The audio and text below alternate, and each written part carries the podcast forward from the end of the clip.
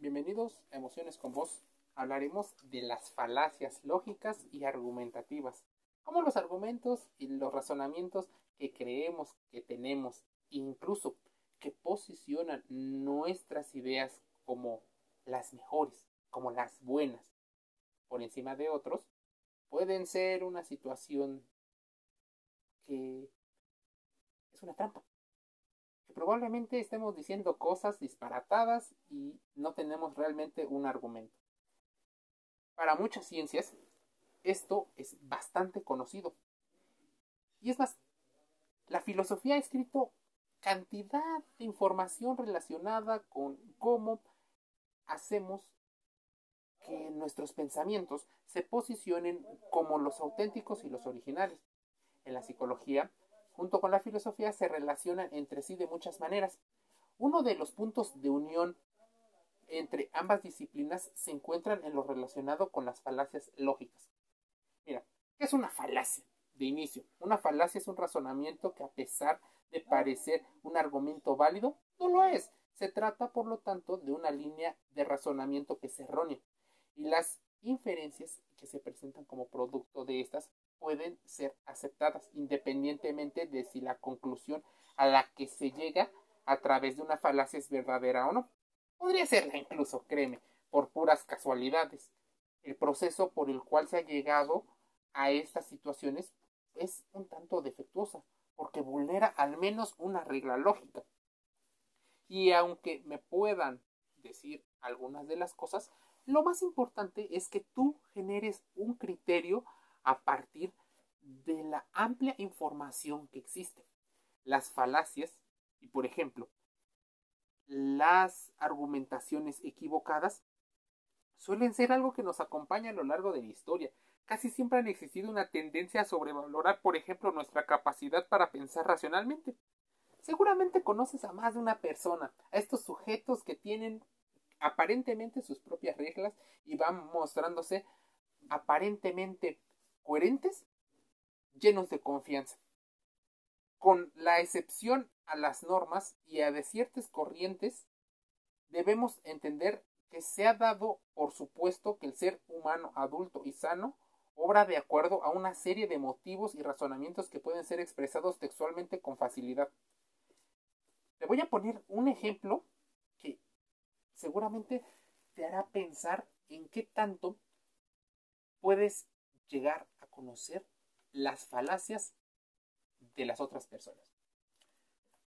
Habitualmente no nos enseñan a sabernos expresar y a conectar nuestros pensamientos con nuestras emociones. Imagínate que estás en un sitio. Vas a tomar la decisión entre comprar un automóvil o no. Estás decidiendo entre el color, entre el dinero. Hay tanta información que has venido acumulando a lo largo de tu vida y a lo largo de los últimos meses antes de tomar la decisión en búsqueda, claro, está de optimizar. Si bien en este caso el ejemplo iría sobre que nos creemos capaces de gestionar nuestros pensamientos, lo cierto es que van a entrar muchas de las justificaciones y de los sesgos cognitivos que nos hace creer que tomamos la decisión libremente. Tú sabes que los dueños de las empresas probablemente sacan anuncios de publicidad y no los sacan porque sean unos ultragenios, sino que tienen personas trabajando para ellos que estudian tu mente. ¿A partir de cuál? De los análisis de datos. Ahí, en los análisis de datos, cabe el ejemplo. Pues una cosa es lo que dices y a veces otra es la que haces. Tal vez por estas situaciones de las reglas sociales debemos entender los conceptos de las falacias y de los errores argumentativos. Ha sido en las últimas décadas cuando se ha empezado a aceptar la idea de que la conducta irracional está situada en el centro de nuestras vidas y que la racionalidad es una posible excepción y no al revés. Sin embargo, hay una realidad que ya nos venía dando algunas pistas hasta el punto de hoy. El mundo de las falacias pertenece más cercano al mundo de la filosofía y de la epistemología que al mundo de la psicología, pero no deja de ser un múltiple universo de ideas y de información que probablemente se interconecten. Ahora, ¿cuáles son los principales tipos de falacias? Y ahí es donde seguramente encontrarás algunos con los que te identifiques o encontrarás algunos que seguramente utilizan las personas que te rodean. ¿Te ha pasado que existe una falacia de lo no formal o de los no formales? Las falacias no formales son aquellas en las que el error del razonamiento tiene que ver con el contenido de las premisas. En este tipo de falacias lo que se expresa en las premisas no permite llegar a la conclusión a la que se ha llegado independientemente si las premisas son ciertas o no. Mira, existe otra que dentro de la misma falacia no formal suele ser muy eh, habitual, por ejemplo, en los debates, en las discusiones de cualquier tipo, sea político. Seguramente has visto en la televisión o en las redes sociales discusiones entre personaje A y personaje B. Lo más probable es que cometan la falacia ignorantiam. En la falacia ignorantiam se intenta dar por hecha la veracidad de una idea por el simple hecho de que no se puede demostrar que es falsa. O sea, al no haber evidencia, algunas personas toman esta situación como verdadera para favorecer sus puntos de vista. Mira, seguramente te acuerdas del famoso meme del monstruo del espagueti volador. Se basa justamente en este tipo de falacias. Como no se puede demostrar que no existe un ente, es más, seguramente recuerdas la historia del chupacabras. Este ser que no muchos conocían, pero aparentemente dejaba evidencias. Y regresando al monstruo del espagueti y de las albóndigas, que además es el creador del mundo y de sus habitantes, Probablemente esto nos dé pie al segundo tipo de falacia dentro de las falacias no formales, que es la falacia verecundiam. Verecundiam es una falacia de autoridad. Vincula la veracidad de una proposición a la autoridad de quien la defiende. Pero si eso proporcionase una garantía absoluta, la verdad es que no. Pero se utiliza muchísimo en marketing de influencers. Si alguien lo dice es porque cree. Y entonces le da, le transfiere, por ejemplo, la confianza. ¿Cuántos periodistas, cuántos informadores has visto que gozan de esa credibilidad y a partir de esa credibilidad tú ves un noticiero, una noticia y piensas que es real? Bueno, en este tipo de falacias, por ejemplo, es común argumentar que los procesos se vuelven una situación única, como si quien la dijera tuviera una verdad absoluta. La verdad tampoco es así.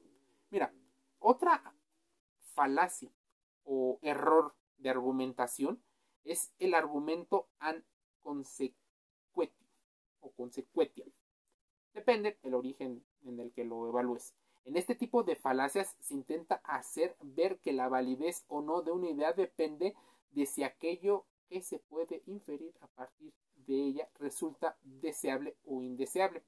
Por ejemplo, un argumento de este tipo sería dar por hecho que las posibilidades de que el, mm, vamos a decir, grupo armado, el ejército, por ejemplo, de un golpe de Estado en un país, son muy bajas porque el escenario contrario supondría un duro golpe para la ciudadanía.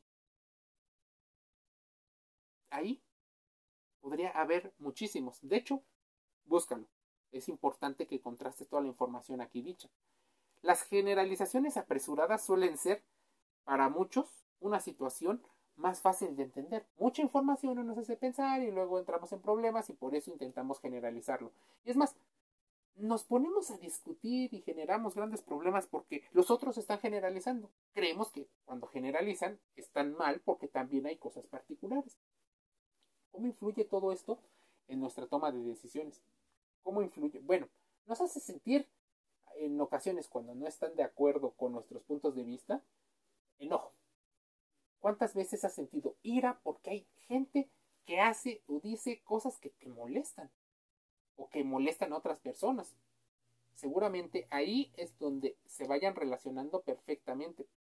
¿Existen conflictos de interés? Por supuesto. Y muchos de ellos están formulados o basados en este tipo de falacias argumentativas. La confianza se va generando a partir de muchos errores de argumentación. Pero a veces no los cuestionamos. Las preguntas qué, cómo, cuándo, dónde, por qué, esas quedan al olvido. No entendemos ni bien cuáles son las preguntas universales o básicas. ¿Qué pasaría si te dijeran que eres estúpido o estúpida? Seguramente, al principio, te enfadarías. Y esto, lejos de empezar a argumentar quién lo dice, por qué lo dice, cuándo lo dijo, en qué contexto, simplemente la primera reacción y la más rápida, tal vez la instintiva, es decir que no, no es cierto. Y empiezan las generalizaciones apresuradas. Esta falacia es una generalización no fundamentada en datos suficientes. El ejemplo clásico lo encontramos en los estereotipos acerca de los habitantes de un país o de las religiones. Es más, de las ideologías y los pensamientos. Si alguien, por ejemplo, es de una nacionalidad, seguramente se debe de caracterizar por algo. Y es más, ahí es donde existen reforzadores. ¿Como quienes? Los medios de comunicación. Como quienes, incluso hasta el humor y los humoristas, comediantes o la gente que va difundiendo y que tiene o goza de cierta credibilidad, refuerza este tipo de situaciones. Existe una situación que seguramente tendrás eh, que ver las historias que te cuentan, las falacias anecdóticas. Tal y como su nombre lo indica, esta falacia anecdótica es el problema que está en que partimos de observaciones de historias o anécdotas para llegar a ciertas conclusiones. Aquí el problema no es tanto la falta de información tal y como ocurre en las generalizaciones, sino más bien la mala calidad de información de la que se parte. Por ejemplo, cuando intentamos estimar la eficacia o la eficiencia de un tipo de fármaco o de terapia basándonos en nuestra experiencia personal o lo que le pasó al vecino, lo que le pasó a un fulano o a sultano, ya que ni siquiera hemos adoptado una metodología científica para extraer información que nos podría llevar a una eficiencia en nuestra toma de decisiones. Y así nos dejamos ir como si fuéramos eh, personas en piloto automático de nuestros sesgos o con nuestros sesgos cognitivos. La falacia del hombre de paja. Seguramente la has escuchado y esta falacia no se critican las ideas del oponente, sino una imagen caricaturizada y manipulada de estas. Un ejemplo lo encontraríamos en una línea argumental en la que se critique a una formación política por, por ejemplo, ser de un tipo del cual no consideras importante. Así empieza algo que empieza a verse distorsionado, que es la forma en la que tú te expresas, ridiculizas, minimizas, eh, lo haces humorísticamente y lo caricaturizas. Así fue como también empezaron algunas propagandas de algunos partidos políticos para hacerse del poder. Ya sabrás de algunos lugares y algunos personajes de los más conocidos fue Adolf Hitler y su funcionamiento a partir de la publicidad y de la magia. Mira, seguramente has escuchado este tipo de falacia, pero no por su nombre, el post hoc ergo propter hoc. Bueno, todo este nombre trata de un tipo de falacia en el que se da por sentado que si un fenómeno ocurre después de otro, es que está causado por este. A falta de más pruebas que indiquen lo contrario, tu mente pensará que así es. Entonces, ¿qué ocurre? El orden de los factores sí influye en muchas de las cosas, pero al no cuestionar nuestras, eh, nuestros pensamientos caemos en falacias y creemos en cosas que las personas que lo emitieron probablemente sí conocen, pero te quieren a su favor. Está la falacia and Honeyham o Honeyman. Por medio de esta falacia se niega la veracidad de ciertas ideas o conclusiones resaltando las características negativas. Un ejemplo de esta falacia lo encontraremos en un caso en el que alguien desprecia las ideas de un pensador argumentando que éste no cuida su imagen personal y que es un bajo, que no sirve para nada o alguna situación que intente desprestigiar el argumento. Entonces estás yendo probablemente contra la persona, no contra el argumento. Sin embargo, hay que saber distinguir este tipo de falacias de argumentos legítimos referidos a las características de una persona en concreto. Entonces, aparte de que estamos haciendo una falacia de argumentos, lo estamos haciendo mal, apelando, por ejemplo, a que porque luce de cierta manera, posiblemente le faltan estudios para poder explicar lo que está explicando. Tú sabes que la mayoría de los genios no está preocupado por su imagen eh, personal, está más preocupado por crear esas cosas. Una, que tengan, que le llenen, que tengan una motivación para ellos. Y la segunda es, están pensando en un círculo que probablemente no seas tú o no estés dentro de él. Así que ellos están en su mundo, así como probablemente tú estás en el tuyo y no siempre será posible que conozcas un genio. Pero solemos criticarlo como si nosotros supiéramos más del tema que los mismos que lo crearon o que lo estudiaron durante mucho tiempo. Está la falacia del punto medio. Esta a mí me parece muy interesante. En la falacia del punto medio se adopta una posición, ¿cómo decirlo?, que se considera llena de información, que es igualmente válida y consistente.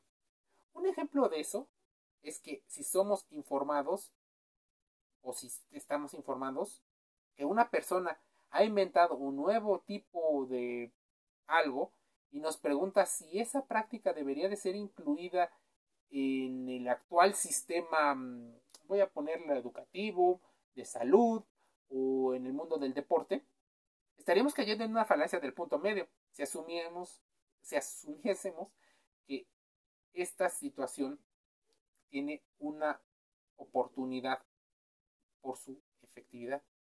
Partimos de un punto medio para no arriesgarnos, para vernos. Sé que existen muchos puntos sobre la falacia del punto medio, así que esta es solo una de las características. Y así me podría ir constantemente con las falacias no formales. Pero entonces, ¿cuáles son las falacias formales? Las falacias formales lo son no porque el contenido de la premisa no permita llegar a la conclusión a la que se ha llegado, sino porque la reacción entre las premisas hace que la inferencia no sea válida. Existe, por ejemplo, una falacia formal, la negación del antecedente. Este tipo de falacia parte de un condicional del tipo si les doy un regalo será mi amigo. ¿Cuántas veces has escuchado eso? ¿Y cuántas veces has visto que a algunas personas les funciona? Cuando, por ejemplo, se niega el primer elemento, se infiere incorrectamente que el segundo también se quedará negado. Si no le doy un regalo, no será mi amigo. Así vienen este tipo de negaciones del antecedente. Seguramente ya estás muy picado, ya estás muy interesado en el tema de las falacias formales y de las argumentaciones, por lo cual te voy a decir dos más. Está la afirmación del consecuente. En este tipo de falacias formales también son parte de un condicional, pero en este caso se afirma el segundo elemento y se infiere incorrectamente que el antecedente es verdadero. Dicho en otras palabras, y puesto en un ejemplo, si apruebo, descorcho el champán. Descorcho el champán, así que apruebo. Así, la afirmación del consecuente juega en las acciones que haces regularmente. La última, término medio no distribuido. En esta falacia, el término medio es un silogismo, que es el que conecta dos proposiciones y no aparecen o no aparecen en la conclusión. No cubre en las premisas a todos los elementos del conjunto.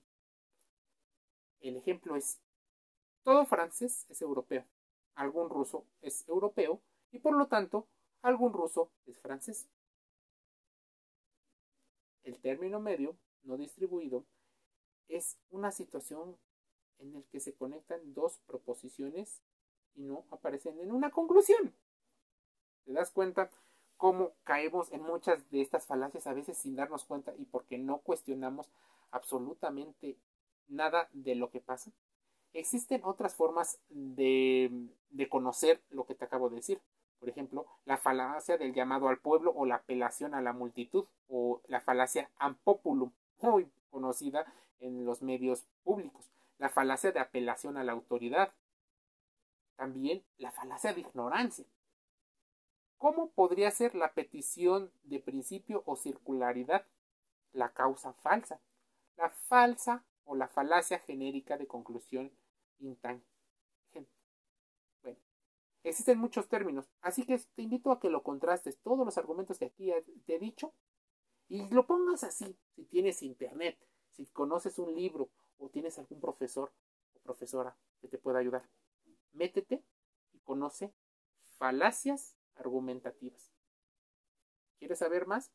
Y algunos temas que se conectan con este tipo de situaciones, métete Emociones con Voz gratis en Spotify, en Apple Podcast, Google Podcast y Anchor FM. Te envío un saludo.